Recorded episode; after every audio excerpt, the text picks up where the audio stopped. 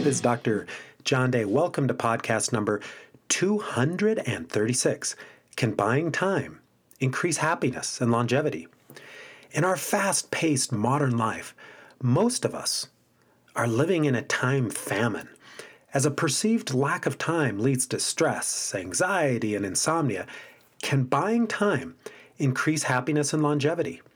In this podcast, I'm going to review a new study evaluating whether buying stuff or buying time increases happiness. My life. As a child, I always looked forward to Christmas. I loved seeing the presents piled high under the Christmas tree. My siblings and I would count the hours until Christmas morning. It seemed as if Christmas would never come. Once the long-awaited day arrived, we would each take turns opening our presents. Opening each new present gave us a shot of dopamine to our brains that made Christmas morning almost euphoric. Despite the incredible highs of Christmas morning, I always felt a correspondingly low crash by Christmas afternoon. As we ripped through all the presents, I felt a longing for something more. It was almost as if I felt empty inside after playing with all these new toys. By the time I made it to adulthood, time was scarce, and my living space became full of stuff that I had purchased for a good reason at the time, but yet later often never seemed to need. For years now, whenever a family member has asked me what I want for my birthday or Christmas, I've answered time. Indeed, anything a family member can do to help me free up time is a gift that I will always cherish. Time, not stuff, is what makes me happy now. I always thought that my quest for more time, not stuff, made me a bit odd. Now, after this new Harvard University study, perhaps I was onto something. The new Harvard study, Buying Time versus Buying Stuff.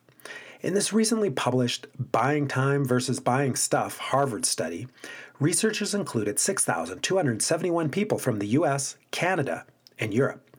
From these 6,271 people, researchers analyzed their buying habits and self-reported life satisfaction scores. As you might imagine, this large sample size included the wealthy, poor, and middle class from a number of different countries. To confirm their findings of these 6,271 people, Harvard researchers added a second component to the study. In the second portion of the study, they basically divided the people up and they gave them $40 on two separate weekends. And this sounds like a pretty sweet study. You get a $40 gift on two consecutive weekends. And with a study designed like this, I would still wish I could have participated in this study and pocketed the $40 on two weekends. But on one of the weekends, study participants were told to spend the $40 on things that could save them time, such as a house cleaner, handyman, or even a neighborhood kid just to run some errands for him to free up some free time. On the other weekend, they were told to go out and buy something with the $40. Just buy something. Go crazy. After spending the $40 on both occasions, one to buy time, one to buy stuff, study participants were called and asked about how happy they felt and their stress levels and everything else that went along with spending money in this way.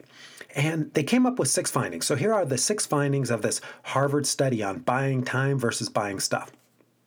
Number one, they found that buying time rather than buying stuff increased happiness by 16%. Number two, spending money to create more free time instead of accumulating more material possessions decreased stress levels by 17%. This is probably because the more stuff you have, you almost become a maintenance man, just trying to keep it all fixed and organized, and it's hard work. Number three, regardless of whether you are a millionaire or just struggling to survive, buying time resulted in more happiness and less stress. Number four, contrary to conventional wisdom, cash-strapped Americans, so those on the lower socioeconomic ladder, benefited more from buying time than the millionaires or people from any of the other countries. And this really made me think is, perhaps this says something about how jam-packed our lives are here in the U.S., that time is just it's such an incredible gift. Number five, only 2% of the people in the US and Canada or Europe reported that they would ever spend money to free up more personal time. So even though we're all time strapped, no one will buy time, except of course with this study.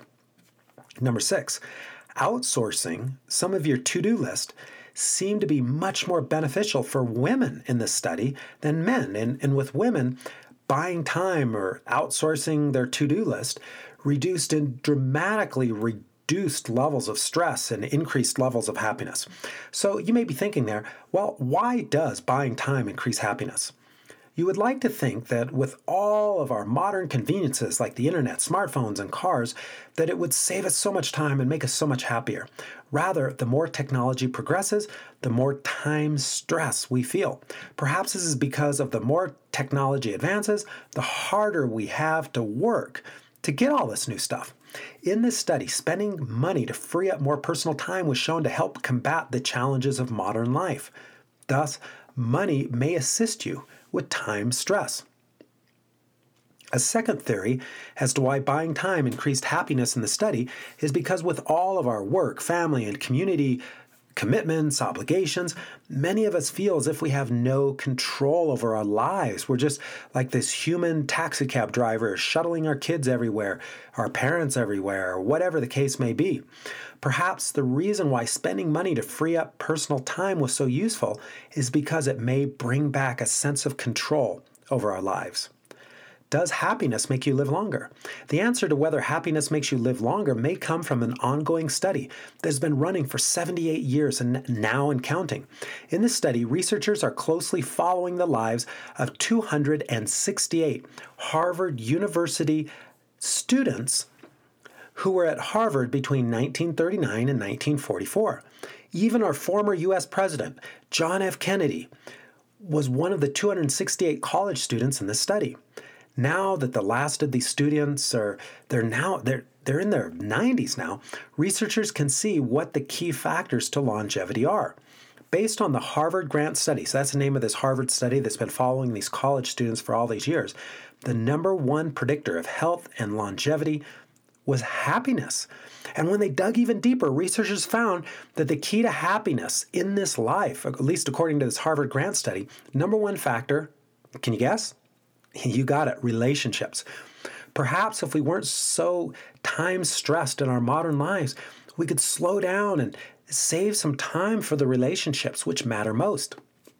Practical tips. While this latest Harvard study showed that when it comes to happiness, buying time is much better than buying more stuff, I would argue that there is an even better solution. Rather than spending our hard-earned money on outsourcing our lives in search of happiness, what if we just bought less stuff so that we didn't have to work so hard?